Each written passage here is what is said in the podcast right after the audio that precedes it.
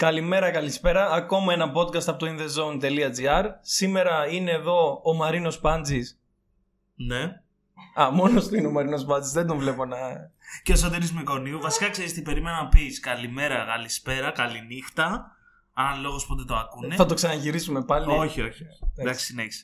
Είμαι ο Μαρίνος Πάτση, είμαι παρέα εδώ με τον Σωτήρη Μικονίου και τον Γιάννη Γιαναράκη. Αναγκαστικά με τον Γιάννη, γιατί αυτός έχει τον ήχο. Και ήρθαμε εδώ πέρα για να μιλήσουμε γιατί. Για Super League. Επανερχόμαστε με ποδόσφαιρο. Το τελευταίο podcast ήταν 17 Φλεβάρι. 17 Φλεβάρι, εντάξει. Θε να μας εκθέσεις. Γάλλο, γάλλο, γάλλο. Γάλλο προγραμματισμός. Καλά πήγε γι' αυτό. Λοιπόν, είμαστε λοιπόν εδώ με τη λήξη της Super League. Ε, με τι θες να ξεκινήσουμε, θες να ξεκινήσουμε με μια συνολική εικόνα με το τέλος της κανονικής διάρκειας από το ναι, πρωτάθλημα; Ας πάρουμε ρε παιδί μου μία-μία τις ομάδες και ας τις χαρακτηρίσουμε με μία πρόταση. Με μία πρόταση. Με μία πρόταση ρε παιδί μου. Λοιπόν, εγώ θα σου ξεκιν... θες να ξεκινήσουμε με τους έξι πρώτους; Θέλω αρχικά να μου πεις πώς σου φάνηκε η εικόνα του πρωταθλήματος φέτος. Κοίτα, εντάξει, ε, όντως θα συμφωνήσω σε αυτό, ότι ήταν ανταγωνιστικό πρωτάθλημα και είχαμε και μερικές ομάδες οι οποίες θα μπορούσαν να κάνουν την έκπληξη, που θα τα πούμε μετά στη συνέχεια. Λοιπόν, εγώ θα σου λέω μία ομάδα. Μάλιστα. Ωραία. Και θέλω να μου τη χαρακτηρίσει όπως σου είπα. Είμαι μία, είμαι μία λέξη, ρε παιδί μου. Όπως θες εσύ. Θες να το παίξουμε έτσι το παιχνίδι; Εντάξει. Λοιπόν. Εσύ θα διαφωνείς και που και που ή απλά θα μου λες, θα συμφωνείς. Εντάξει, δεν θα σου λέω συνέχεια. Α, ναι, έχεις εντάξει. δίκιο, ρε φίλε. Λοιπόν, θε να ξεκινήσουμε με τους 6 πρώτους ή από τους. Ε, κανονικά με τη βαθμολογία θα Α, με πάμε. την βαθμολογία, ωραία. Πρώτος είναι ο Ολυμπιακός με 65 βαθμούς. Ωραία. Πώς θα το χαρακτήριζες, Αδιαφιλονίκη το φαβορή. Με μία λέξη, παρέ φίλε. Ε, εντάξει, έβαλα δύο λέξεις, μου είπες μια φράση. Θα σου πω αδιαφιλονίκη το φαβορή γιατί ε, είχε που είχε μια απόσταση. Η αλήθεια είναι ότι ο Ολυμπιακός φέτος έπεσε. Δεν ήταν στο επίπεδο που ήταν πέρσι, αλλά δεν ανέβηκαν οι υπόλοιποι. Για διαφορετικούς λόγους. Κάθε ομάδα, ο ΠΑΟΚ δεν έκανε μεταγραφές που έπρεπε παρότι έφερε ένα πολύ καλό προπονητή όπως ο Λουτσέσκου. Η ΑΕΚ γιατί είναι η ΑΕΚ. Ο Άρης, οκ, είναι καλύτερος από πέρσι, μεν δεν του πέτυχε το πείραμα με το Μάντζιο. Ο Παναθηναϊκός για τους δικούς τους λόγους. Πάντως κανείς δεν μπορούσε να φτάσει κοντά στον Ολυμπιακό, γιατί παρότι ήταν χειρότερος, είναι ήδη στο συν 12 και δεν ξέρω και πώς θα τα πάει η διαφορά τώρα στα playoffs, γιατί να μειωθεί είναι λίγο δύσκολο. Ε, μπροστά από όλους. Μπροστά από όλους. Ωραία, ας ρωτήσουμε όμως και τον ηχολήπτη. Ε, Να μπορεί να πεταχτεί μόνος του, δεν υπάρχει πρόβλημα. Για τον Ολυμπιακό. Για τον Ολυμπιακό, ναι. Θυμάσαι τον πανηγυρισμό του Λάζαρου με αυτό το μαλλί; ναι. ε, με αυτή την ομάδα είναι ο φετινός Ολυμπιακός. Ότι ακόμα και έτσι όπως είναι, ε, δεν βλέπει αντίπαλος. Ναι, δεν δηλαδή, βλέπει και, κανένα. και πρέπει να προβληματίσει από κάτω περισσότερο από τον Ολυμπιακό.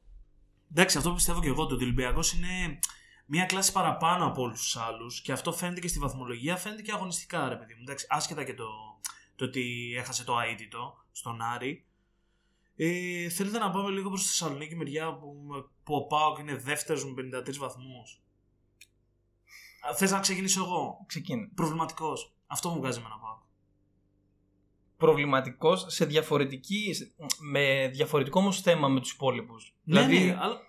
ο Πάουκ για μένα, εάν, επειδή ο Λουτσέσκου ήταν όντως τρομερή επιστροφή, γιατί ο Πάουκ φέτος, αν δεν είχε τον Λουτσέσκου, δεν θα ήταν δεύτερος, ειδικά με τέτοια άνεση. Αλλά νομίζω ότι θα ήταν και δεύτερος. Ε, σίγουρα το ότι δεν γίνανε μεταγραφές το καλοκαίρι δεν είναι μόνο ευθύνη του Πάουκ, γιατί και ο Λουτσέσκου πήγε σε μια λογική να πάω με αυτούς που ξέρω, που μου φέραν και το πρωτάθλημα πριν δύο χρόνια, οι οποίοι όμως αποδείχτηκε ότι δεν είναι αυτοί που ήταν, γιατί εντάξει, έχουν μεγαλώσει περισσότεροι. Για μένα πρέπει να είναι πολύ χαρούμενος με το πώς πήγε το πρωτάθλημα, γιατί δεν μπορούσε να το διεκδικήσει και βγήκε άνετα δεύτερος και έχει και ένα συν 7 το οποίο εντάξει, μπορεί να το προστατέψει νομίζω. Ειδικά τώρα που έχει έρθει και ο Τσόλα και έχει έρθει ο Ζαμπά, έχουν ενσωματωθεί στην ομάδα και παίζει λίγο καλύτερα και έχει και την Ευρώπη ο Πάουκ. Δηλαδή Ναι. έχει ένα κίνητρο ισχυρό ακόμα. Σε Γιάννη. Ε, για τον Μπάοκ, ε, είναι μην το πείτε εδώ του παπά. Δηλαδή αυτή η ομάδα χωρίς Λουτσέσκου μπορεί και να μην έβγαινε Ευρώπη. Η φετινή. Με Να βάση μην τη έβγαινε φετινή- Ευρώπη. Ναι, ναι. Εντάξει, τέσσερις θέσεις είναι. Ναι, οκ. Δεν είναι και τόσο πιθανό. Το ακούω, το ακούω. Ναι.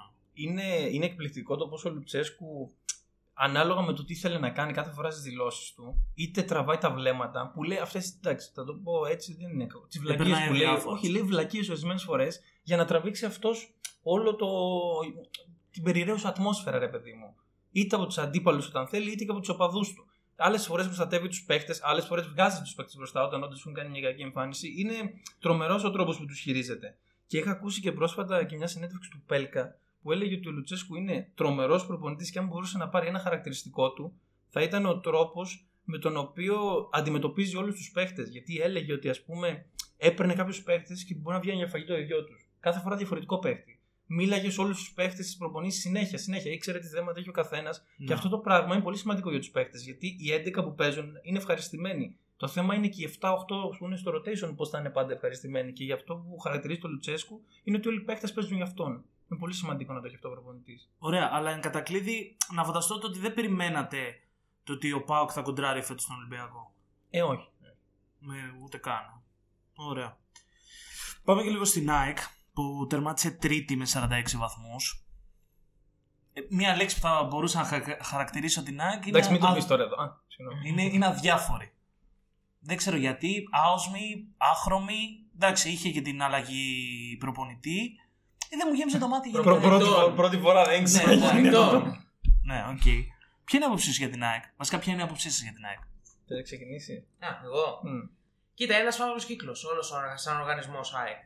Απλά πιστεύω ότι είναι οριακά άτυχη γιατί πιστεύω ότι επίσης είναι μια ομάδα που χρειάζεται ένα μεγάλο στραπάτσο μπας και αλλάξει κάτι σε επίπεδο όχι προπονητικό, όχι αγωνιστικό. Σε επίπεδο τρόπου διοίκησης. Α, αυτό. Δηλαδή, αν έβγαινε έκτη, ας πούμε, η ΑΕΚ, ίσως να ήταν επιτέλους μια ευκαιρία για να αλλάξει κάποια πράγματα. Όσο Ναι. είναι δεύτερο, τρίτο, τέταρτη, δεν βλέπω να αλλάζει κατάσταση. Για, για κάποιο λόγο η ομάδα της ΑΕΚ μου, μου μοιάζει σαν την ομάδα η οποία περιμένει απλά να μπει στο καινούριο της γήπεδο και τότε να δείξει πράγματα. Δεν ξέρω γιατί, αυτό μου βγάζει. Κοίτα, υπάρχει ένα θετικό φέτος. Αλλάξαμε μόνο προπονητές και όχι τεχνικό διευθυντή, δηλαδή έχει γίνει ένα βήμα. Αλλά οκ. γενικά υπάρχει η απόλυτη ανοργανωσιά. Δηλαδή είναι σαν μια ομάδα να διοικείται με λογική πολύ, πολύ παλιά σκοπής ανθρώπου. Με λογική ομάδα τη δεκαετία του 90 στην Ελλάδα. Αυτό Δεν- δηλαδή δεν μπορεί τώρα. Καταρχάς, αλλάξαν προπονητή, βρήκανε διαφορά φιλοσοφίας στις πρώτες αγωνιστικές και λέγανε με τον προπονητή αυτό θα μπούμε στο καινούργιο γήπεδο. Και... Αυτό δηλαδή, ρε περιμένουν. παιδί μου, Είναι... είναι- Όλοι στην ΑΕΚ αυτό πιστεύω ότι περιμένουν. Να μπουν στο καινούριο γήπεδο και ύστερα να δείξουν τη δυναμικότητά Το τους. Δεν πρόβλημα ξέρω είναι γιατί. ότι οι όλοι στην ΑΕΚ, όπως λες, το περιμένουν. Ο κόσμος στα ΑΕΚ δεν περιμένει αυτό. Δηλαδή θέλει να δει και κάτι πριν μπουν στο καινούργιο Ναι, γήπεδο. ισχύει. Και αν δεις και το ρόστερ της ΑΕΚ, ε, δεν νομίζω ότι είναι μια ομάδα που αποπνέει και κάτι καλό για το μέλλον. Που λες για το καινούργιο γήπεδο. Ναι. Δηλαδή θα μπουν στο καινούργιο γήπεδο και όλος ο κορμός τη ΑΕΚ είναι από 30 και πάνω. Ακόμα και αυτό για, την, ε, για το να μπει στο καινούργιο γήπεδο, ναι, θα πάρει ένα μπουστάρισμα σημαντικό, αλλά το θέμα είναι πώς κάνεις μετά από αυτό. Γιατί το μπουστάρισμα που θα πάρεις στο καινούργιο γήπεδο μπορεί να αποτυπωθεί και σε πίεση στο τέλος της ημέρας. Ε, ξεκάθαρα. Ε, ναι, Εντάξει, γιατί όταν μπεις στο καινούργιο γήπεδο θα πρέπει να πας για πρωτάθλημα. Όχι πάμε και βλέπουμε. Ναι, ισχύει αυτό, συμφωνώ. Γιατί και, και ο κόσμος τη ΑΕΚ περιμένει πολλά από την ομάδα όταν μπει στο καινούριο γήπεδο. Και τώρα λειτουργεί και σαν δικαιολογία λίγο. Δηλαδή σου λέει εντάξει δεν πήγαμε καλά, το χρόνο να μπούμε στο γήπεδο. Δηλαδή δεν κάναμε, θα μπούμε στο γήπεδο όμως. Είναι Ωραία, η προσμονή τρίτη αυτή που τα θέση όμως καλύπτει. πώς σας φαίνεται για την ΑΕΚ; Ε, δίκη. Δίκη γιατί σαν ρόστερ δεν έχει κακό ρόστερ. Αλλά με την κατάσταση που επικρατούσε φέτος και καλή νομίζω ότι είναι. Ε, νομίζω ότι όλοι εκεί περιμέναμε την ΑΕΚ. Τρίτο, τέταρτο. Για μένα είναι μια θέση που δεν πιστεύω ότι θα έχει τώρα στο playoff πάντως. Ναι. Ναι. Δηλαδή πιστεύω ότι θα πέσει. Δεν ξέρω αν θα πέσει εκτός Ευρώπης. Το, το δικαιότερο με βάση την κατάταξη των ομάδων και την απόδοσή τους φέτος, μάλλον είναι να βρεθεί εκτός Ευρώπης αν συνεχίζει έτσι τα playoffs. Και ποιος θα την κοντράρει, ο Άρης; Ο Άρης και ο Παναθηναϊκός. Μμμ. Ο Άρης ο οποίος ε, τερμάτισε στη- στην τέταρτη θέση με 45 βαθμούς. Ε, τους 6 τους πήρε τώρα. Ε, την προηγούμενη εβδομάδα πότε ήταν; Ναι, με το ΚΑΣ. Μμμ. με το Ναι. ΚΑΣ. Πώς σας φάνηκε ο Άρης; Ε, αρχικά νομίζω ότι ήταν λογική απομάκρυνση του Μάντζιου γιατί μετά από ένα σημείο ε, πήρε αρκετές ευκαιρίες για προπονητή Έλληνα που δεν είχε ξαναδουλέψει σε μεγάλη ομάδα. Δηλαδή δεν μπορώ να πω ότι το στήριξε ο Καρυπίδης, αλλά φαινόταν ότι δεν γύρναγε ο διακόπτης. Εντάξει, τώρα έχει φέρει έναν άνθρωπο ο οποίος είναι σε φιλοσοφία πιο κοντά στους παίκτες που έχει ο Άρης, που έχει αρκετούς Αργεντίνους Ισπανούς. Ο οποίος παρεμπιπτόντως πήρε 11 βαθμούς με- σε δύο μάτια. 15. 15 βαθμούς σε δύο μάτια. Με το ΚΑΣ νομίζω είναι ο καλύτερος προπονητής της ιστορίας του Ναι. διαματο. ε, Πάντως εντάξει, ο Άρης γενικά έχει τα ίδια χαρακτηριστικά με πέρσι, έχει πολύ ποιοτική ομάδα. Ο Καμαρά δεν έφερε τα γκολ που θα έφερε ένα center που λες έρχεται από Premier League και τέτοια. Είναι θορυκτό βέβαια η αλήθεια. είναι και Έφερε την προσφέρει. παρουσία του. Δηλαδή η ομάδα χωρίς τον Καμαρά είναι τελείως διαφορετικός Μμ. όταν δεν παίζει ο Καμαρά. Ε, Παρ' όλα αυτά για μένα είναι όπως τον περίμενε, ρε παιδί μου. Δηλαδή δίκαιη η θέση του τέταρτη, θα διεκδικήσει κανονικά ένα ειστήριο για την Ευρώπη. Είναι αρκετά καλή Θα ομάδα. τα καταφέρεις πιστεύεις. Είναι δύσκολο. Είναι δύσκολο. Πιστεύω μεταξύ αυτού και Τσάκη θα παιχτεί η τέταρτη θέση. Σίγαινε. Θα έλεγα Μπούργο Effect, δηλαδή υπό αυτό το πρίσμα, ακόμα και ότι μιλάει την ίδια γλώσσα με τους περισσότερους παίκτες της ομάδας, είναι πάρα πολύ σημαντικό. Και από ό,τι έδειξε ο Άρης τα τελευταίες αγωνιστικές, έχει τη δυναμική εύκολα για να πάρει τρίτη θέση. Το πιστεύω και εγώ αυτό. δηλαδή πιστεύω ότι τα ντέρμπι μπορεί να πάρει αρκετά μάτσο ο Άρης. Μπορεί να πάρει Και αρκετά ειδικά μάτσο ο εντός Άρης. έδρας. Ναι, 100%. Και εντάξει, και έχει δείξει ότι και εκτός έδρας. Δηλαδή, ας πούμε, έχει κερδίσει τον Πάοκ εκτός έδρας φέτος. Έχει κοντράρει τον Ολυμπιακό εκτός έδρας φέτος. Ε, με τον Παναθηναϊκό δεν θυμάμαι, νομίζω έχασε. Ε, στο, στο, Είχε- στο είχε Νικολαίδη χάσει Στέλος. Με Λεωφόρο την, έχει ΑΕΚ- χάσει. με την ΑΕΚ έχει χάσει μάτς 1-0, το οποίο είναι για να λήξει 0-2. Οπότε θεωρώ ότι είναι μια ομάδα που αν συνεχίσει έτσι και δεν απλά ξεφουσκώσει, που εγώ πιστεύω ότι με το ρόστερ που έχει, αν δεν έχει τερματισμού, η πιθανότητα δεν θα ξεφουσκώσει εύκολα, μπορεί να πάρει τρίτη θέση. Να μου πεις τώρα τι τρίτος ή τέταρτος στην ίδια θέση πα στην Ευρώπη, Καλά, ναι. αλλά εντάξει. για θέμα γοήτρου καθαρά. Ναι, εγώ, εγώ τον βλέπω ένα σκαλί πάνω από την ΑΕΚ. Αμ, Το σύνολό του μου, μου γεμίζει περισσότερο το μάτι από, τη, από την, ομάδα, την ομάδα της ΑΕΚ. Επίσης, η ΑΕΚ για μένα έχει κάνει λάθος από την άποψη ότι πάει σε ένα πολύ κρίσιμο διάστημα και έχει τον Οφριδόπουλο προπονητή, ο οποίος καλός χρυσό άνθρωπος, δεν λέω ότι έχει κάποιο πρόβλημα, αλλά δεν έχει ξανακάτσει σε πάγκο μεγάλης ομάδας και δεν έχω καταλάβει αν στην ΑΕΚ έχουν κατανοήσει ότι κινδυνεύουν όντως. Δηλαδή, καλ, okay, το Γιάννικη από εκεί που τον λέγανε εξαιρετικό προπονητή με πολλά μπροστά του να έχει να μάθει και να κάνει, τον βγάλανε μαθητευόμενο μάγο. Προφανώς αυτό δεν είναι πρόβλημα του Γιάννικη, δηλαδή όταν τον πας από το 10 στο 0 είναι δικό σου πρόβλημα, γιατί δεν έχεις κάνει σωστή επιλογή. Να.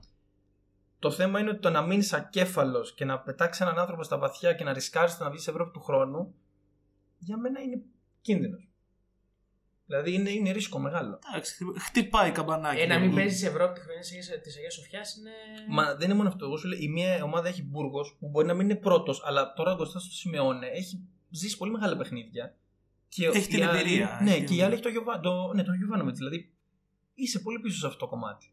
Η ΑΕΚ έχει το Γιωβάνοβιτς. Όχι, και η άλλη ομάδα έχει τον Α. Γιωβάνοβιτς Παναθηναϊκός. Λένε να του έκανα μεταγραφή τον προπονητή. Ωραία, μιας και είπες Παναθηναϊκό τώρα, θα ήθελα να μου πεις το ότι άμα περίμενες ο Παναθηναϊκός θα βγει πέμπτος στην αρχή της χρονιάς. Ε, περίμενα ότι θα είναι μέσα στην τετράδα. Δηλαδή, εντάξει, λίγο πάνω, λίγο κάτω.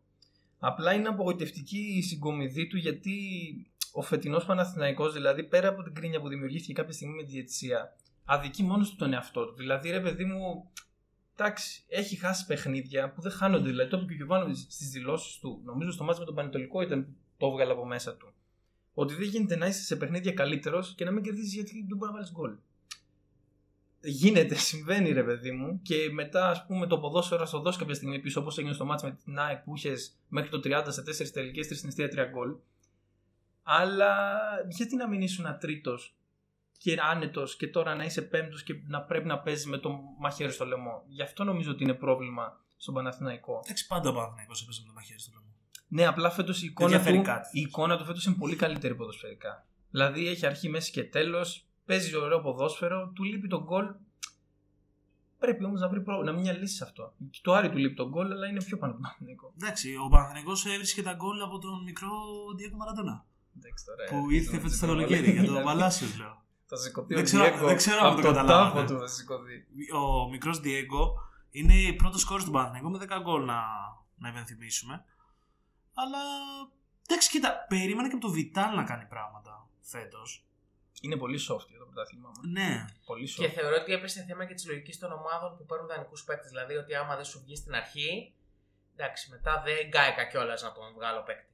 Όπως ό,τι έκανε ο Ρόνι Λόπες με τον Ολυμπιακό, που ο Μαρτίν δεν του πολύ έκανε και δεν ήταν σαν τον Ινιοκούρου που τον έχουμε αγοράσει και πρέπει να τον βγάλουμε. Εντάξει, και ο άλλος έχει και 10 Καταλαβες. εκατομμύρια ρήτρο, όπω Ναι. και ο Πιτάλ αντίστοιχα έχει 4 στον Παναθηναϊκό. Για, που είναι για τον νούμερα Παναγενικό είναι μεγάλα. 14, να φαίνεται 14. Ναι, ναι, ναι. Εσύ Γιάννη, η εικόνα σου για τον Παναθηναϊκό; Ε, μια ομάδα που αν δεν είχε εκτός έδρας μάτσα μπορούσε να είναι και δεύτερη στο πρωτάθλημα. Καλά, ξεκάθαρα. Δηλαδή θεωρώ ότι η εικόνα του Παναθηναϊκού έχει αδικήσει πάρα πολύ τον εαυτό του. Δηλαδή πιστεύω ότι ο, ο φετινός Παναθηναϊκός θα έπρεπε να κυνηγάει την Ευρώπη, θα έπρεπε να τον κυνηγάνε για την Ευρώπη. Ε, αλλά πιστεύω ότι στα playoffs πιθανότατα θα διορθώσει αυτή την εικόνα. Δηλαδή τα, με- τα μεγάλα προβλήματα του Παναθηναϊκού ήταν περισσότερο σε μάτ με μικρότερες ομάδες.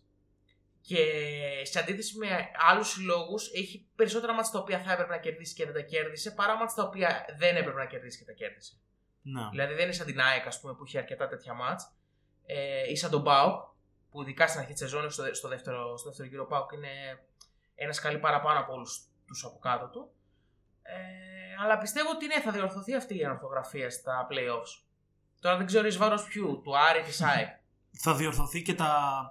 και η εμφάνιση που κάνει ο Παναθηναϊκός ε, μακριά από τη λεωφόρο. Γιατί φέτος ε, έπαιξε νομίζω 13 αγωνιστικές ε, εκτός και πήρε 13 βαθμούς. Δηλαδή τίποτα. Ναι, για τα ντέρμπι είναι διαφορετική ιστορία. Δεν υπάρχει φυσικά Δηλαδή, είδες ότι ακόμα και με τον Ατρόμητο ε, ο Παναθηναϊκός δεν έπιασε ψηλά στα δραπόδια. Ε, θα, δυσκολεύτηκε, μπορούσε, θα μπορούσε δυσκολεύτηκε. άνετα να έχει αφήσει ένα, δύο βαθμού στο περιστέρι. Άμα δεν ήταν ο, ο μικρός Ενώ, Διέγκο. ναι, ε, δηλαδή εγώ πιστεύω ότι πιο εύκολο μπορεί να πάει στο ΑΚΑ να κερδίσει την ΑΕΚ παρά να κερδίσει τον Πα Γιάννενα. Στα Γιάννενα. Είχε κάνει καλύτερη εμφάνιση το Άκα με την ΑΕΚ από τον Ατρόμητο τόσο περιστέρι πάντως. Αυτό. Ναι, ισχύει αυτό. Βασικά πα- πάντα ο Παναθηναϊκός εκτός έδρας έβγαζε μια, μια δυσκολία, μια ατονία, κάτι. Και, σε- και πιστεύω ότι και σε χρόνια τα οποία ο Παναθηναϊκός ήταν πολύ χειρότερος από ότι φέτος, στα ντέρμπι εκτός έδρας ήταν πολύ καλύτερος από ότι στα μάτς με ομάδες σχετικά πιο αδιάφορες από εκείνον. Ναι, ισχύει, συμφωνώ. Όμως τώρα εντάξει, έχουμε πει τις πέντε πρώτες ομάδες. Πάμε και στην έκτη, η οποία από σήμερα, σήμερα που κάνουμε το podcast, είναι ο Πας Γιάννενα. Ο οποίος ε, πήρε πέντε βαθμούς και ανέβηκε στην έκτη θέση αφήνοντας έξω τον Όφη. Να πούμε εδώ, αγαπημένη Super League, ξυπνάς με άλλες ομάδες στα play. Κοιμάσαι με άλλες ομάδες στα playoff και ξυπνάς με μια καινούργια. Είναι εκπληκτικό πράγμα. Εντάξει, μόνο στην Ελλάδα συμβαίνουν αυτά, μπορούμε να πούμε. Ε, Πας Γιάννενα, μια άποψη. Εντάξει, νομίζω είναι εκπληκτικό αυτό που έχουν καταφέρει γιατί είναι η δεύτερη χρονιά που με προπονητή που εμείς δεν είχαμε ιδέα ότι υπάρχει ε, και με ρόστερ το οποίο αντικειμενικά είναι πιο κάτω από τις άλλες ομάδες. Δηλαδή δεν είναι ούτε οχτάδα στο ρόστερ που έχει ο Παζιάννενα. Ε, έβγαλε πάρα πολύ καλή εικόνα. Δίκαια είναι μες στην Εξάδα. Και το είπε και ο Νιόπλιας μάλιστα τη στιγμή που ο Όφη έχει περάσει και έχει μπει στα playoffs. Πήγε και είπε στη δηλώση ότι ήταν άδικο για τα παιδιά του Μπαζ Γιάννενα που ενώ κερδίσανε τη συμμετοχή στο γήπεδο τη χάνανε από την αφαίρεση. Ναι. Ε, τι- είναι μια ομάδα υπερβάσεων για δεύτερη σερή χρονιά ο Πας. Δεν ξέρω αν θα μπορέσει το καλοκαίρι να το συνεχίσει με τους παίκτες και αυτά και πώς θα μείνουν και τέτοια. Ε, απλά νομίζω ότι εντάξει, τώρα στα playoff θα- ο ρόλος του θα είναι λίγο πιο διακοσμητικός. Θα παλέψει όλα τα παιχνίδια, θα δυσκολέψει ομάδες, αλλά δεν μπορεί να διεκδικήσει κάτι. Αυτό. Λατρεμένος Περέα μπορούμε να πούμε. Ε, πιστεύω ότι μία φράση που μπορεί εύκολα να πει κάποιος είναι ήταν δίκαιο και έγινε πράξη. Δηλαδή δεν πιστεύω ότι ήταν άδικο να βρεθεί ο Όφη στα playoff και να αποκλειστεί λόγω μιας ιστορίας που δεν καταλάβαμε ποτέ τι ήταν ο Πας Γιάννενα. Και θα διαφωνήσω σε δύο κομμάτια μαζί σας. Το ένα είναι ότι πλευράς ρόστερ ότι δεν έχει μέσα στι καλύτερες 8 ομάδες. Καταρχάς πιστεύω ότι ο Πας Γιάννενα έχει καλύτερα ακραία μπάκα από την ΑΕΚ. Πύρι Μασάλιακας. Βάλτα στην ΑΕΚ, εγώ πιστεύω ότι η ΑΕΚ θα ήταν καλύτερη ομάδα με αυτούς τους δύο. Να. Δεν, έχει, δεν πιστεύω ότι έχει ρόστερ εξάδες, δηλαδή ας πούμε, το Αστέρα είναι καλύτερο το ρόστερ, αλλά είναι εκεί. Δεν έχει τόσο κακή ομάδα που να απορρεί. Ε, Μιλάς για τώρα όμως για μια ομάδα που έχασε το, το Center Fortress και την καλύτερη μεταγραφή του καλοκαιριού ναι, στο πρώτο αυτό ήταν αγώνα, πολύ σημαντικό. τον Κόντε, και κατάφερε και μπήκε στην Εξάδα καθαρά. Και για να τα βλέπουμε τα πράγματα όπως είναι, είναι τρεις βαθμούς από την Ευρώπη. Σωστά. Εγώ δεν πιστεύω ότι δεν θα έχει διακοσμητικό ρόλο. Δηλαδή πιστεύω ότι θα, θα φάει βαθμού. Αν έμπαινε ο Όφη, θα στο έλεγα πιο εύκολο ότι θα έχει διακοσμητικό βαθμό. Σου Δεν είπα ότι θα κυνηγούσε κάτι. δυσκολέψει, θα δυσκολέψει, αλλά δεν μπορεί να κυνηγήσει στην Ευρώπη. Λέω, ο α πούμε, Πας. στα Γιάννενα δεν πιστεύω ότι κάποια ομάδα. Ε, μπορεί ακόμη και ο Ολυμπιακός, ο αδιάφορος Ολυμπιακός να δυσκολευτεί. Ναι, θα περάσουν δύσκολα πιστεύω στους ζωσιμάδες. Και Αλλά- να, να σου θυμίσω ότι ο Παζιάν έχει πάρει διπλό στην ΑΕΚ και έχει ρίξει πέντε στο κλειό τη Βικελίδης. Ναι, Δηλαδή, εγώ περιμένω να το δω για να πω μετά ότι δεν κυνηγάει κάτι ο Πα. Ωραία, έτσι πως βλέπεις όμως α, τις υπόλοιπες πέντε ομάδες, σε ποιους πιστεύεις ότι ο ΠΑΣ μπορεί να πάρει βαθμούς; Και μέσα και έξω. Σε όλους. Σε όλους. Σε όλους. Ε, Στον αδιάφορο Ολυμπιακό μπορεί να πάρει βαθμούς στα, στα, στα Γιάννενα. Στον Μπάουκ της Ευρώπης, αν συνεχίσει και έχει Ευρώπη, που για ελληνικό ποδόσφαιρο μπορούμε να πω το ευχόμαστε, Κα, ξεκάθαρα. μπορεί να του πάρει βαθμούς μέσα έξω και σε όλους τους άλλους. Δηλαδή δεν πιστεύω ότι μπορεί να πάει στο ΑΚΑ και να μην ε, πάρει βαθμό από την ΑΕΚ. Από την τωρινή ΑΕΚ. Από την τωρινή ΑΕΚ. σω το, ας πούμε, στο, στη λεωφόρο με έναν καλό Παναγενικό, ναι, δεν θα μπορεί να πάρει βαθμό. Α πούμε. Να. Ή στο κλάν Βικελίδη με τον Άρη όπως είναι τώρα. Αλλά δεν έχει καθόλου διακοσμητικό ρόλο. Δηλαδή πιστεύω ότι τα μάτια που μα βγαίνουν, ειδικά στα Γιάννενα, είναι πολύ σκληρά για όλε τι ομάδες. Και θα είναι ρυθμιστής των playoffs. Από πιστεύω, αυτή για την τις θέσεις άποψη, της ναι. Ευρώπης. Εγώ το διακοσμητικό το είπα σου λέω γιατί δεν νομίζω ότι μπορεί να μπει στην τετράδα. Δεν μπορεί, Ναι. Δηλαδή δεν θα είναι απλώς υπέρβαση, θα είναι θαύμα. Ε, έχει την ατυχία ότι οι ομάδες που είναι ακριβώς από πάνω του είναι σε καλό φεγγάρι και ο Παναθηναϊκός και ο Άρης δηλαδή. Αν ήταν η ΑΕΚ, θα μπορούσα να σου πω ότι αν ήταν στους τρεις βαθμούς με την ΑΕΚ, μπορούσε να την περάσει. Ο Παζιάννενα. Μάλιστα. Αλλά περιμένουμε να δούμε. Δηλαδή, εγώ πιστεύω ότι. ε, δεν δεν θα με σοκάρει να δω τον Παζιάννενα πέμπτο, ας πούμε, στη βαθμολογία στο τέλος της χρονιάς. Αυτό. Δεν, Ωραία. ε, ούτε εγώ όμως πιστεύω ότι μπορεί να φτάσει στην Ευρώπη. Αλλά δεν είναι μακριά κιόλας. Ωραία, οπότε ξέροντας έτσι τις έξι πρώτες ομάδες που, που πάνε στα play-off, έτσι πως διαμορφώνεται η βαθμολογία με τον Ολυμπιακό, τον ΠΑΟΚ, την ΑΕΚ, τον Άρη, τον Παναθηναϊκό και τον Πας Γιάννενα, πιστεύετε ότι έτσι θα τελειώσουν και τα play-off; Ή θα υπάρξουν κάποιες ε, ανακατοσούρες; Εντάξει, Ε, πρώτος Ολυμπιακός, Ναι, αυτό δεν Και νομίζω. δεύτερο θα αυτό αλλάξει. πάω. συμφωνούμε. Και δεύτερος Και πάω. δεύτερος δεν θα πάω. αλλάξει. Ξεκάθαρα. Ε, από εκεί και πέρα, τρίτη, τέταρτη, πέμπτη θέση θα γίνει πανικός. Θα γίνει πανικός. Ποιο μου βλέπεις, εσύ όμως ποιον βλέπεις τρίτο; Εγώ βασικό να βλέπω τον Παναθηναϊκό και δυναμικής. Ε, και μετά τον Άρη και την ΑΕΚ λόγω της κατάστασης. Δηλαδή την ΑΕΚ την έχει πάρει πολύ από κάτω και έχει πάρει και τους παίκτες πολύ από κάτω. Δεν νομίζω ότι είναι εύκολο να το γυρίσει αυτό ο Φρυδόπουλο. Άρα Παναθηναϊκός, Άρης, ΑΕΚ και Πας Γιάννενα. Ναι. Το πάμε έτσι. Εσύ Γιάννη; Εγώ πιστεύω ότι θα είναι Ολυμπιακός ΠΑΟΚ, Άρης Παναθηναϊκός ΑΕΚ, ε, Πας Γιάννενα. Με την ΑΕΚ να είναι πιο κοντά στον Πας Γιάννενα από ότι στο, στον Παναθηναϊκό. Μ, Ναι, το ακούω, το ακούω, ναι. Εντάξει, θα συμφωνήσω και εγώ με τον Ολυμπιακό ή τον Μπάουκ πρώτο και δεύτερο αντίστοιχα. Και εγώ βλέπω τον Παναθηναϊκό τρίτο, γιατί είναι σε καλό φεγγάρι. Και μην ξεχνάμε, συγγνώμη σε διακόπτω, το κύπελο. Ο Παναθηναϊκός και να βγει πέμπτος, μπορεί να πάει στο τελικό του κυπέλου και αν το κατακτήσει, να αφήσει εκτός την τέταρτη ομάδα. Που- Καλό βέβαια είναι να μην περιμένει να Ναι, παίζει τελικό ναι, γιατί η πιθανότητα που θα βρει. Ολ- ε, πιθανότητα. Ολυμπιακό Πάοκ θα βρει. Θα βρει Ένα ένα από από τους τα δύο δύο. και είναι ένα Εντάξει. μάτσερ, παιδί μου. Δηλαδή... Δηλαδή, Ας περάσει πρώτα τη Λαμία το, Ισχύει αυτό, το ναι. δαιμονά του Εντάξει, και έτσι, μετά έτσι, βλέπουμε. έτσι όπως είναι η Λαμία, πιστεύω ότι θα είναι α- α- αδιανόητη από τη φέτος έχει δύο στα δύο με τη Λαμία. Δηλαδή, εντάξει, μην τα θέλουμε κιόλα. Κάμα. Καλά, εντάξει, ναι.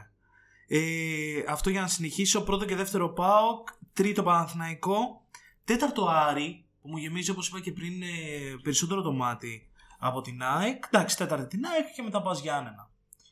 Ωραία, εντάξει. Κλείνουμε ουσιαστικά το, τους έξι πρώτους της βαθμολογίας. Ε, Πάμε. να, να αναφέρουμε μόνο ότι ο πρώτος πάει προκριματικά Champions League πρώτο γύρο δρόμο πρωταθλητών Ναι, και οι άλλοι τρεις πάνε conference.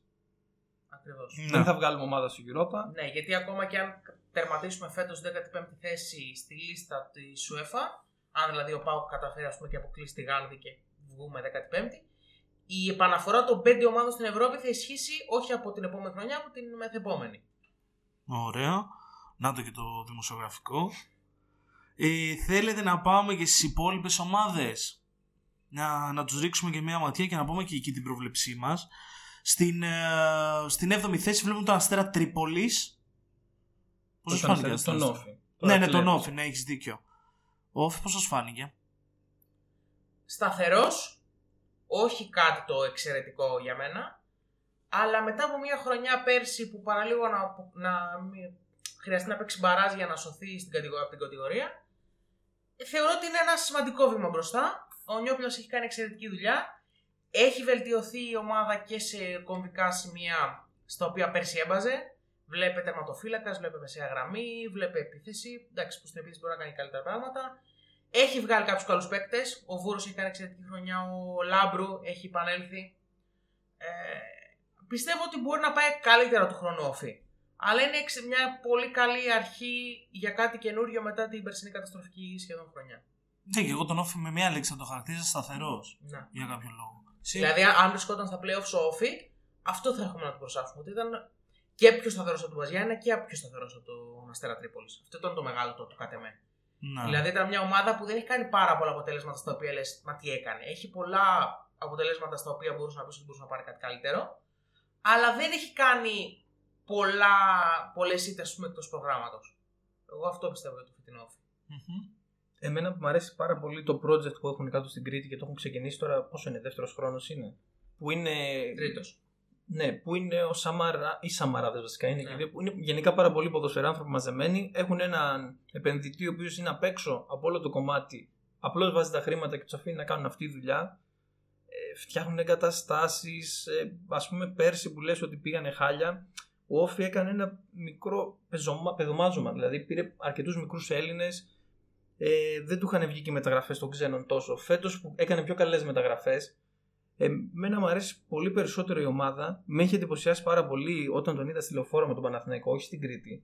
Γιατί είναι μια ομάδα που μπορεί να παίξει πολλά διαφορετικά πράγματα. Δηλαδή, μπορεί και να επιτεθεί και να παίξει ωραίο ποδόσφαιρο, θα κλειστεί και πίσω και θα παίξει και με αντιπιθέσεις όταν χρειαστεί. Κάνει κινήσεις που είναι κινήσεις ομάδας που δείχνει ότι μπορεί να κάνει το παραπάνω. Δηλαδή, το γεγονός ότι άρπαξε τον Μπουζούκι από τον Παναθηναϊκό τελευταία αγωνιστική από άλλες ελληνικές ομάδες. Οκ, δεν είναι πιος στον Παναθηναϊκό, αλλά είναι ένας παίκτης ο οποίος είναι 23-24 ετών και είναι παίκτης ο οποίος έχεις να περιμένεις πράγματα από εκείνον. Ε, πούλησε έναν από τους καλύτερους χαφ του Γκαγέχος εν μέσω, εν μέσω της περίοδου, τέλος πάντων, άσχετα είχε κάποια προβλήματα ο άνθρωπος και έπρεπε να φύγει, που και αυτό ήταν πολύ σημαντικό. Και παρόλα αυτά παραμένει εκεί. Και δείχνει ότι μόνο μπορεί να πάει πιο ψηλά. Εμένα μου αρέσει πάρα πολύ αυτό και είναι μαζί με τον Αστέρα προγράμματα που δεν βλέπεις σε ελληνικές ομάδες. Δηλαδή, στον πα βλέπεις αυτά που κάνει και λες πώς τα έχει κάνει. Δεν λες ότι, OK, βλέπω ένα πλάνο, ένα σχέδιο και πάμε ποδοσφαιρικά. Εμένα αυτό είναι που μου έχει εντυπωσιάσει τον Off και μου αρέσει και πιστεύω ότι και εγώ του χρόνου θα πάει καλύτερα. Ωραίο. Ε, Μιας και αναφέρθηκε στον Αστέρα. Πες μας και λίγο για τον Αστέρα. Ε, δεύτερη χρονιά με το Ράσταβατ. Πήγε να το ξανακάνει και να τον βάλει στα playoffs. Πολύ σκληροτράχηλη ομάδα. Ε, σημαντικό ότι ενώ δεν ξεκίνησε καθόλου καλά ο Αστέρας που τον αδικούσαν τα αποτελέσματα γιατί έπρεπε να πάρει μάτς αλλά λόγω είτε ατυχίας είτε αστοχίας γιατί αυτά πάνε και μαζί δεν τα πήρε μείνανε σταθεροί δεν ήταν σε κάποιες άλλες ομάδες που αλλάζαν προπονητές ε, στην αρχή της σεζόν και μετά αυτό άρχισε το ποδόσφαιρο να τους το δίνει πίσω. Γιατί ο Αστέρας νομίζω έκανε κάποια στιγμή 6-7 σερή νίκες. Είχε ένα τρομερό σερή. Ε, εντάξει, είναι άτυχος γιατί στα playoff οι πέντε θέσεις είναι καπαρωμένες και παίζονταν μία μεταξύ αυτού του off και του pass που ήταν οι τρεις ομάδες οι πιο ευχάριστες εκπλήξεις του πρωταθλήματος, ας πούμε. Αλλά για μένα μόνο ευχαριστημένοι μπορεί να είναι. Δυσαρεστημένοι που δεν μπήκανε, αλλά ευχαριστημένοι γιατί φτάσαν πάρα πολύ κοντά. Mm-hmm. Σιγάνι, πώ τον δει τον Αστέρα. Εγώ το θέσω λίγο πιο σκληρά. Δηλαδή πιστεύω ότι αν για τον Παναθηναϊκό είναι ποδοσφαιρική αδικία από τον εαυτό του, ε, του Πας είναι ποδοσφαιρική αυτοκτονία του Πας. Του Αστέρα. Ε, δηλαδή έχει ξεκινήσει τη χρονιά ε, σε 7 μάτς έχει συγκομιδεί πολύ μικρότερο όπως είπε ο Σωτήρης από αυτή που θα έπρεπε. Έχει κάνει τρομερό ντεμαράς και τα τελευταία 6 παιχνίδια έχει χάσει τα 5. Mm-hmm. Δηλαδή θεωρώ ότι είναι μια ομάδα η οποία αν είχε με λίγο μεγαλύτερη σταθερότητα θα απειλούσε ξεκάθαρα τις μεγάλες ομάδες για μια θέση στην Ευρώπη. Ο φετινός Πας δηλαδή, αν το δούμε στατιστικά από νούμερα, το τι έκανε ας πούμε, στα X goals differences, στο οτιδήποτε άλλο, είναι μέσα στην τετράδα. Δεν είναι τώρα μια ομάδα που θα πεις ότι. Εντάξει, ναι, ο φετινός Αστέρας. Ε, θεωρώ πως είχε στο καλό του διάστημα έχει καλύτερο, καλύτερο ποδόσφαιρο από ότι ο Άρης και ο Κιάι, ας πούμε. Θεωρώ. Μάλιστα. Απλά το καλό του διάστημα δεν ήταν μεγάλης διάρκειας. Και αυτό πλήρωσε και πρέπει να το κοιτάξει εν ώψη τη επόμενης χρονιάς γιατί πιστεύω ότι ο Αστέρας μπορεί άνετα να καθιερωθεί ως μια ομάδα εξάδα. Αυτό, αυτό θεωρώ. Νομίζω ότι ένα πολύ σοβαρό πρόβλημα που έχει ο Αστέρας είναι ότι δεν έχει φιλάθλους. Δηλαδή, πας στην έδρα του και ενώ είναι σκληρή έδρα γιατί είναι αυτός πολύ καλή ομάδα. Τώρα, δεν έχει το, το μπουστάρισμα. Δεν έχει το μπουστάρισμα δεν το στηρίζει πολύ και έχει 2.000 άτομα σε κάθε μάτσορα. Δηλαδή είναι άσχημη εικόνα για ένα τόσο οργανωμένο σωματείο. Είναι πολύ σημαντικό ρε παιδί μου να έχεις στην έδρα σου κόσμο και να σε υποστηρίζει και να μην έρχεται ο άλλος και νομίζεις ότι παίζει φιλικό. Είναι περίεργο. Εντάξει, δεν αφήνει και η ομάδα να, να φαίνεται αυτό το ότι παίζει φιλικό κάποιος, καταλαβαίνετε. Όντως, όντως. Αλλά θέλω να σου πω, ρε παιδί μου, είναι δυνατόν τώρα έρχονται πάνω αυτοί οι παίκτες σε άλλες έδρες Ακόμα και στα Γιάννα και στον ΟΦΗ να πας, είναι έδρες δηλαδή, έχουν κόσμο.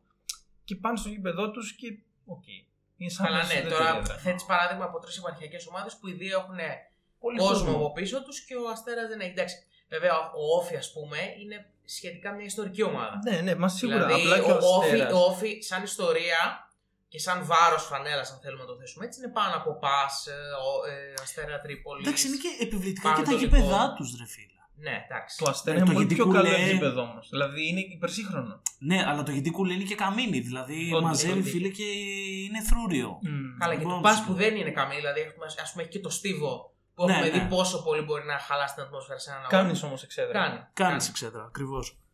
Ωραία. Πανετολικός, ο οποίος ε, τερμάτισε ουσιαστικά 10 με 32 βαθμούς. Μεγάλος Γιάννη Αναστασίου. Πολύ μεγάλος Γιάννης Αναστασίου. Αγαπημένος Γιάννης Αναστασίου και Καρέλης. Αγαπημένος Γιάννης Αναστασίου και αν ο Γιωβάνοβιτς δεν μείνει του καλοκαίρι στον Παναθηναϊκό, πάντα υπάρχει μια περίπτωση επιστροφής, θα πω εγώ. Απλά το λέω αυτό. Ε, το αφήνω να πέσει κάτω. Δεν θα ήθελα προσωπικά να φύγει ο Γιωβάνοβιτς. Κανένας δεν θα ήθελε. Ναι. Ε, ο φετινός Πανετολικός είναι η απόδειξη πως κάθε ομάδα μπορεί να παίξει ωραίο ποδοσφαίρο αν το θέλει. Δηλαδή, ο, ο περσινός Πανετολικός ήρθε κολύριος κάθε μάτς. Πραγματικά, Όχι, δηλαδή δεν νομίζω ότι υπήρχε ομάδα που παίζει χειρότερο ποδόσφαιρο πέρσι. Και είχε καλό ρόστερ, αλλά ήταν δηλαδή, πραγματικά στιγμές που δεν άντυχες να τον βλέπεις. Ε, και φέτος πραγματικά παίζει. Από... Τα, τα αγώνες του Πανετολικού πιστεύω ότι είναι οι πιο, από τους πιο θεαματικούς στο πρωτάθλημα. Ανεξαρτήτως με ποιον έχει αντίπαλο. Και ειδικά εντός Και- έδρας. ναι. Εμένα μου κάναμε μεγάλη εντύπωση εντός έδρας. Και επίσης μια ομάδα με γήπεδο γαμίνη. Ναι, με κόσμο. Ακριβώς, με κόσμο. ακριβώ, συμφωνώ. Δηλαδή θεωρώ ότι ο Πανετολικό έχει αποδείξει φέτος ότι πρέ- μπορεί να είναι μια ομάδα που καθιέρωνεται με σχετική άνεση στην, στην Super League. Μμ. Αυτό. ε, Και έβγαλε και παίκτες, δηλαδή ας πούμε, ο Καρέλη έκανε εξαιρετική χρονιά, ο Βέρος έκανε εξαιρετική χρονιά, έχει βγάλει και ξένους. Ε, μπορεί και πιο πάνω του χρόνου. Αρκεί να πιστέψει σε αυτό το project και να στηρίξει περισσότερο τον Γιάννη Αναστασίου όταν δεν θα έχει καλά- τόσο καλά αποτελέσματα. Εμένα μου έχει κάνει και το εντύπωση και ο Φλόρες που είχε ο Πανετολικός. Ο οποίος είναι. Τον βλέπεις στο γήπεδο τώρα, λες παραπάνω κιλά, είναι και αμυντικός χαφ. Τελειώσαμε και παιδιά είναι απίστευτος. Οργώνει το γήπεδο. Οργώνει και το λε λες ότι δεν κινείται αυτός ο άνθρωπος. Και δεν είναι μόνο αυτό, είναι ότι δεν μπορεί να του πάρεις και μονομαχία. Α, είναι κλασικός Λατινοαμερικάνος τέτοιου στυλ παίκτης. Ε, πάμε λίγο στο Βόλο. Βασικά ήθελα να πάμε στο Βόλο και τον Ιωνικό. Να τους κάνουμε μαζί αυτούς τους δύο. Αλλά για τον Ιωνικό θέλω να πω κάποια πράγματα. Για τον Βόλο τι έχετε να πείτε εσείς; Ομάδα σαν Αδια... σερ. Εμένα ναι, εμένα μου πολύ αδιάφορη ομάδα. Στο φετινό Ξεκίνησε πρωτάθλημα. στην αρχή με το Φαν Βέερτ που είχε πάρει και φόρα και πήγαινε τρομερά. Πεχτάρα, πεχτάρα. Ωραίος, ωραίος, επιθετικό. Αλλά μετά από κάποιο σημείο λίγο τα χαλάσανε νομίζω. Ναι, με, ακριβώς μετά από ένα σημείο ήταν μια ομάδα απλά στη Super League. Δεν, δεν έδειξε κάτι το ιδιαίτερο φέτος. Πέρα από τη νίκη με τον, ε, με τον Παναθηναϊκό. Γενικά έβλεπες ρε παιδί μου, ήταν μια ομάδα που σου άρεσε να βλέπεις γιατί ήταν ψιλοχυμαριό από την άποψη όχι δεν ήταν ανοργάνωτη. Απλά έπαιζε πάρα πολύ επιθετικά και ανοιχτά. Ναι, ναι, ακριβώς. Δηλαδή, αλλά αυτό προξενούσε το και έκανες μια μεγάλη νίκη, πήγαινες, ξέρω εγώ, μετά σε μια μεγάλη ομάδα, έτρωγες 4 και 5. Γιατί εντάξει, αυτό το παιχνίδι δεν μπορεί πάντα να σου βγαίνει. Απλά, οκ, με το ρόστερ που έχει, καλό αυτό που πήγαν να παίξουν ωραία και δεν κλεινόντουσαν, δεν θα μπορούσε να τους βγει σε καλό όμως στη βαθμολογία. ναι. Αυτό νομίζω. Οκ. Εντάξει, με τον Αμπασκάλ ήταν μια ομάδα όσο πάνε και όσα έρθουν. Δηλαδή θα βάλουμε 4 και ας φάμε 5 από πίσω. Ε, δεν... Εθνική Βραζιλία το 70 ήταν. ναι, Η ξεκάθαρα. Ρώμα του 2013. Αρχίσαμε τώρα. Α, γι' αυτό. Ε, και μετά που έφυγε ο Αμπασκάλ έγινε απλά μια άχρωμη ομάδα η οποία δεν κινδύνευσε ποτέ να μην ε, μείνει στην κατηγορία. Αυτό δεν νομίζω ότι είναι τίποτα παραπάνω. Ναι, αδιάφορο. Ναι. Ωραίο. Ιωνικός; Καθόλου αδιάφορη. Καθόλου Ναι. αδιάφορο. Και Εδώ με θα παίκτες συγκεκριμένους που σου κεντρίζουν το ενδιαφέρον. Το σημαντικότερο για μένα στο φετινό ελληνικό είναι η απόδειξη ότι δεν χάνεις τίποτα αν κρατάς τον προπονητή που σου ανέβασε. Δηλαδή κράτησαν το Σπανό που τους ανέβασε από τη Super League 2 Που δεν το κάνει σχεδόν κανένας. και φέτος θα μείνει πανάξια στην πρώτη κατηγορία. Ενώ έχει ρόστερ που θα μπορούσε αν ήταν να κινδυνεύσει. Δηλαδή, ας πούμε, κοντράρεται με τη Λαμία για το δεύτερο χειρότερο ρόστερ της κατηγορίας. Αλλά θα... δεν πιστεύω ότι θα κινδυνεύσει στο τέλος. Και είναι πραγματικά μια σκληροτράχηλη ομάδα. Και δεν περίμενα να τερματίσει τη θέση που τερμάτισε. Εντάξει, Εγώ θα- τον δεν- Ιωνικό- δεν είναι σοκαριστική η 11η θέση, αλλά ναι. Ναι, αλλά τον περίμενα ρε παιδί μου τύπου 7η-8η τουλάχιστον. Και ειδικά. Α, ok. Okay. Ήθελες πιο πάνω. Ναι, Το ναι, περίμενε πιο πάνω. ο φετινό Ιωνικό μου άρεσε πάρα πολύ. Δεν ξέρω γιατί, αλλά μου άρεσε πάρα πολύ. Και εντός έδρας που είχα παρακολουθήσει κάποια παιχνίδια του, έβγαζε μεγάλη δυ- δυναμική στα, παι- σε όλα τα παιχνίδια που έπαιζε και όποιον και κόντραρε. και τον νομίζω ότι- Παναθηναϊκό που κόντραρε και τον, ε, και τον Ολυμπιακό. Τον Εντάξει, Μπάου. ναι. Το, το τον μεγαλύτερο Πάο. παράσημο του Ιωνικού είναι ότι δεν νομίζω ότι υπάρχει ματς το οποίο έχει χάσει με κάτω από τα χέρια. Εντάξει, Ήταν ομάδα με σχέδιο, αυτό ήταν το Ναι. βασικό. Δηλαδή, έβλεπες, ρε παιδί μου, ότι θα πάμε να κάνουμε αυτό, μας βγήκε, οκ, δεν μας βγήκε. Εντάξει, προσπαθήσαμε, κάναμε όμως αυτό που έπρεπε. Επίσης μια ομάδα με επιβλητική έδρα. Ο Ιωνικός. Ναι, ναι, ισχύει. Ωραία. Ε, κάτω από τον Ιωνικό είναι ο Ατρόμητος. Ε, η, η, α- η Εντάξει, δυσάρεστη- μεγαλύτερη η απογοήτευση του δυσάρεστη πρωταθλήματος. έκπληξη του Αυτό. πρωταθλήματος, Η μεγαλύτερη απογοήτευση του ναι. Που πρωταθλήματος. το έσωσε όμως στο τέλος γιατί πήρε σοβαρό προπονητή. Αυτό. Θα μπορούσε να το έχει κάνει από την αρχή, βέβαια. Ναι, αν το είχε κάνει από την αρχή τώρα θα ήταν ένατος, ας πούμε. Αλλά εντάξει. Εντάξει. Εντάξει, Ξεκίνησε και ο Κουλούρης προ το τέλος λίγο να Ε, θα ήταν παστελώνει. ποδοσφαιρικό έγκλημα αυτή η ομάδα αυτό το ρόστερ να, να κινδυνεύει να, να πέσει από την κατηγορία. Και τώρα δεν έχει καθαρίσει ας πούμε, από τα μπαράζ, αλλά Ε, νομίζω δεν ότι νομίζω, γίνεται, εντάξει. δεν Πρέπει γίνεται. να, πρέπει να γυρίσει ο κόσμος ανάποδα για να, για να πάει στα μπαράζ κιόλας. Ναι. Πόσο μάλλον να. Γιατί είχε και ένα συν 5 ήδη και η Λαμία εντάξει, έδιωξε το Γρηγορείο που ήταν για μένα το 70% αυτής της ομάδας. Εντάξει, τώρα ο Φέστα. Τι να πω, αυτόν τον άνθρωπο. δηλαδή, μία ο Απόλλωνας, μία η Λαμία είναι καταπληκτικό αυτό. που Ε, λέει. δεν, δεν πιστεύω ότι υπάρχει πιθανότητα να έχει κάποιο σχέδιο στη Λαμία και να πει θα πάρω το Φέστα προπονητή για να μου κερδίσει μάτς. Τώρα, Ο τι- Φέστα τι να είναι προλάβει προπονητή για να κάνει. σου κρατήσει, να σου πάρει δύο χ. Αυτό, αυτό. Αυτό. Κάνα Δεν νομίζω χινάρι, ότι- τίποτα τέτοιο. Δηλαδή, Με χινάρια όμως το συν 5 δεν καλύπτεται. Μπορώ να σου πω ότι με ευκολία ότι η Λαμία πιο εύκολα μπορεί να πάρει το κύπελο από το να μην παίξει παράζ. Γιατί με το Φέστα να πάρει δύο ισοπαλίες στα πέναλτι πρόκριση, πάμε Ναι. στο τελικό. Ναι, ναι. Δήλωση, εντάξει. Οκ. Το ακούω, το ακούω. Ρίξε και ένα ευρώ να πάει στο κόλλο. Και τελευταίο είναι ο Απόλλωνας Σμύρνης. Μπορώ να σου το πω με τρεις λέξεις όπως είναι ο Απόλλων Σμύρνης. Super League 2. Ισχύει. Ε, εντάξει, ήταν μαζί με την ΑΕΚ νομίζω ότι είναι η δεύτερη σε ανοργανωσία ομάδας στο πρωτάθλημα. Δηλαδή, σαν ρόστερ δεν ήταν για να πέσει ή για να πέσει αμαχητί τουλάχιστον. Εντάξει, τώρα για, με αυτό που γίνεται με τους προπονητές εκεί πέρα δεν υπάρχει. Εντάξει, δεν το θεωρούσα ομάδα. Δεν, δεν θεωρούσα τον φετινό Απόλλωνας Μήνης ομάδα ποτέ. Παιδιά, πρέπει να σχολιάσουμε τώρα μια ομάδα που έχει ένα γκολ ανά τρία μάτς σχεδόν. Έχει 9 γκολ σε 26 αγωνιστικές. Ξέρεις ποιο είναι το πρόβλημα, ότι ο Απόλλωνας Μύρης Αδιανόητο έτσι. Δεν υπάρχει αυτή. η δεν δικτύωση. φίδεται χρημάτων όμως. Φίδεται ποδοσφαιρικού πλάνου Ναι. κάθε χρόνο. Δηλαδή, απλά κάποιες φορές επειδή έχει καλό ρόστερ και το χειμώνα τώρα πάλι έκανε κάποιες μεταγραφές σχετικά καλές, δηλαδή για νιώτα και όλα αυτά. Τι ψιλο κουτσοκατάφερνε και σωνότανε. Αλλά Ε, φέτος δεν νομίζω. είναι λυπηρή η εικόνα. Δηλαδή είναι άσχημο αυτό που λέω, αλλά είναι πραγματικά λυπηρή η εικόνα του ώρες ώρες. Μάλιστα. Και νομίζω ότι δεν υπάρχει περίπτωση να μην πάρει και το εισιτήριο για απευθείας κάτω. Πολύ δύσκολο. Πολύ δύσκολο να το σώσει. Ωραία. Πώς πάει τώρα με τα τέτοια, με τα play out; Έχουμε κάνει εκπληκτική πρωτοτυπία στην Ελλάδα και έχουμε μόνο 7 αγώνες στα play out. Δεν έχουμε δεύτερο γύρο. Ε, γιατί σου Μη- λέει. μία φέρε- μπάλα Εντάξει, κάτω. τώρα όμως θα ήταν 14 αγωνιστέ, θα ήταν πολλές. Ρε παιδί μου θα ήταν, αλλά αφού εσύ το έχεις επιλέξει. δηλαδή, τι λογική Κοίτα, έχει είναι αυτό; καλύτερο σύστημα όμως από αυτό που γινόταν την πρώτη χρονιά που 7ο και 8ο δεν έπαιζαν play out και απλά τελειώνει η χρονιά τους. δηλαδή, Ήτανε σαν 7ο επιβράβευση. 8ο πήγαινες για διακοπές. Διακοπές. Να σου πω κάτι καλό είναι γιατί ήταν επιβράβευση. Ναι, μεν δεν μπήκες, αλλά δεν θα παίξεις και με τους άλλους για τον Α, εντάξει, δεν θα κουραστείς. Δεν θα πληρώσεις και ένα μήνα παραπάνω τους παίκτες. Ε, ο 14ο, ο τελευταίος δηλαδή, παίρνει απευθεία το εισιτήριο για την κάθοδο. Και ο 13ο παίζει Μπαράζ με το τον δεύτερο. χαμένο τον Μεγαλύτερο Μπαράζ. έγκλημα για μένα είναι ότι έχουμε Super League 2 με 38 ομάδες. 38-58, 30. ένας ένας θεό ξέρει πώ είναι για να ανεβούν μία και ίσως άλλη μία. Δηλαδή Καλά, χάνει αυτό κάθε υπήρχε έννοια... γκρίνια από το καλοκαίρι για αυτό Ναι. το πράγμα με τις ομάδες αυτές. Γιατί φέτος είναι και αρκετές καλές ομάδες στην Ναι, Β. ισχύει. Δηλαδή πιστεύω ότι όποιος είναι να τερματίσει δεύτερος, υπό κανονικέ συνθήκες θα είναι φαβορή με τη Λαμία. Καταρχάς συμφωνούμε ότι Ναι. είναι 14ο του Απόλλωνα, 13η Ναι, ναι, ναι, ναι, Λαμία. ναι, δεν ξεκάθαρα, αλλάζει. Δεν ξεκάθαρα, πιστεύω ότι ξεκάθαρα. αλλάζει αυτό. Δηλαδή, σκέψου τώρα να ήταν 14 αγώνες και να έχεις σίγουρα το 13ο και το 14ο. Δηλαδή πολύ δύσκολα. Δηλαδή, ο Ιωνικός δεν γίνεται σε 7 αγώνες η Λαμία να το ανατρέψει ένα πλήν 8, πιστεύω. Ο Ατρόμητος θα ανέβει κι άλλο. Ε, Δεν πιστεύω ότι μπορεί. Δηλαδή, πιο, πολύ, πιο εύκολα θα μπορούσα να σου πω ότι μπορεί ο Απόλλωνος Μύρης να κάνει κανένα ντεμαράζ, να κάνει δύο νίκες και να περάσει τη, Λα- τη Λαμία. Αλλά μέχρι εκεί. Α, ο Απόλλων Σμύρνης δεν, δεν πήγε να ναι, εντάξει, βαθμό, για να πιστεύω. κάνει νίκες πρέπει να βάλει και γκολ. Οκ, Αυτό. προφανώς. Έβαλε 4 με τον Ατρόμητο, δεν έδωσε κανένα. Τρία πόσα έβαλε. Εκπληκτικό παιχνίδι. Ωραία, νομίζω ότι καλύψαμε όλο το φάσμα της ε, φετινής Super League και εφόσον έχει τελειώσει. Ε, έχουμε να πούμε κάτι άλλο, δεν νομίζω.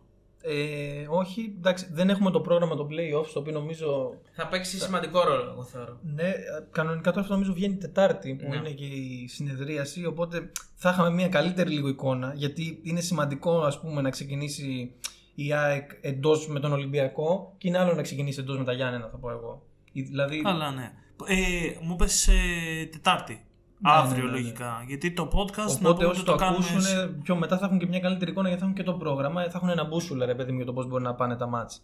Γενικά θα παίξει σίγουρα πολύ σημαντικό ρόλο όπως λέει και ο Γιάννης, γιατί ένα στραβό αποτέλεσμα σε ομάδες που είναι εύθραυστες ψυχολογικά. που Εγώ θα βάλω και τον Παναθηναϊκό Και εκεί. πιστεύω Παναθηναϊκός ΑΕΚ. Δηλαδή Ναι. και ο Άρης, Ο Άρης επειδή έχει έχει, περάσει νέο πολύ μεγάλες προπονητή δυσκολίες και τώρα, έχει αυτή τη φούρια, ας πούμε και ένα μάτς να χάσει, θα πεις εντάξει, πάμε στο επόμενο. Ναι, ναι. Αυτό θεωρώ. Γι' αυτό με θεωρώ πάρα πολύ σημαντικό ε, με ποιος θα πέφτει ας πούμε, πάνω στον Μπάουκ όταν θα έχει τα μάτια με τη Γάνδη, που έχει τώρα τα μάτια με τη Γάνδη, ποιος θα πέφτει με τον Μπα στην έδρα του. ναι. Ε, θεωρώ ότι είναι πολύ σημαντικό και πότε θα παίζουμε τον Ολυμπιακό. Που επίσης ήταν σχετικά διάφορος, αλλά δεν θα, κάτσει- δεν θα κάτσει να χάσει. Προφανώς. Ωραία, οπότε εντάξει, θα περιμένουμε όπως είπατε και το πρόγραμμα. Ε, να πούμε και σε όσους μ- μας ακούνε το ότι μπορούν, άμα διαφωνούν σε κάτι, τσι- να, ε, μπορούν να, να γράψουν ε, στα σχόλια την άποψή τους. Ε, κάτι που δεν είπαμε και λίγο στην αρχή. Αυτά τα like, τα subscribe και τέτοια. Ε, το πέστε. Λοιπόν, ε, like στο βίντεο. Όχι, κάτσε πρέπει να το ξεκινήσω λίγο YouTubeικά. Ε, εμείς θα κλείσουμε. Θα ήθελα like στο βίντεο. Γιατί μιλάει άλλη γλώσσα τώρα που πάρε το like. subscribe Ναι. Και είναι, ε, πάντα ξεχνάω ένα ρε φίλα. Και μια κοινοποίηση. Μπράβο. Και ένα share, όχι κοινοποίηση, βλάκια. Σερ, όχι σεάρ. Σερ Alex Ferguson. Ναι, ναι, ναι, share στο βίντεο. Και ένα σχόλιο, άμα θέλουν και διαφωνούν κάτι, αυτό θα Καλά, κάνουν. δεν νομίζω να τολμήσουν τώρα. Γιατί ναι, όχι; Εντάξει, δεν νομίζω να διαφωνήσω σε, σε Ε, τίποτα. βέβαια, όπως είπαμε. εννοείται. Ε, Μεταφέραμε τη βιβλία του ποδοσφαίρου. Κοίτα, άμα, άμα διαφωνήσουν και είναι κάτι που έχω πει, εγώ θα το διαγράψω, να ξέρεις. κάνω σαν να μην το είδα. Όπως καταλαβαίνεις, αυτό δεν θα βοηθήσει πολύ το κοινό. Όχι, εντάξει, πλάκα. Ε, εντάξει, Μάλιστα. αυτά δεν έχω να πούμε κάτι άλλο, πιστεύω. θα, θα επανέλθουμε, ελπίζουμε και μετά το τέλος των playoffs. Ναι. Λογικά το επόμενο μας podcast θα γίνει νωρίτερα πάντως, ε. Ε, εντάξει, εντάξει, να- θα τον ντροπή να επανέλθει. Όχι ότι αποκλείεται, αλλά θα τον ντροπή αυτό.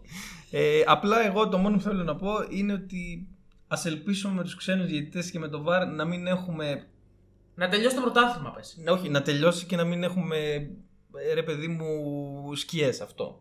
Δηλαδή, ο καλύτερος να πάρει τη θέση που του αξίζει και να τελειώσει έτσι. Όπως και γενικότερα φέτος, δεν μπορώ να πω ότι ήταν ένα πρωτάθλημα που σημαδεύτηκε από τη διαιτησία. Δεν θα μπορούσε λόγω του VAR μεν, αλλά απ' την άλλη, εγώ θα σου πω επειδή ακόμα και με αυτό υπήρξαν λάθη, ήταν σε καλή κατάσταση. Συμφωνώ. Το ακούω. Ωραία, εντάξει. Ε, αισιόδοξο μήνυμα από το Σωτήρη Μηγωνίου. Αγκαλιαστείτε όλοι.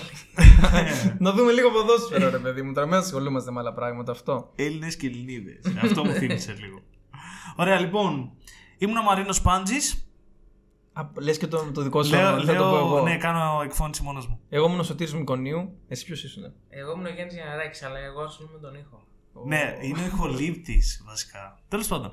Λοιπόν, ε, το κλείνουμε. Ε, δεν θα έπρεπε. Κλείστο.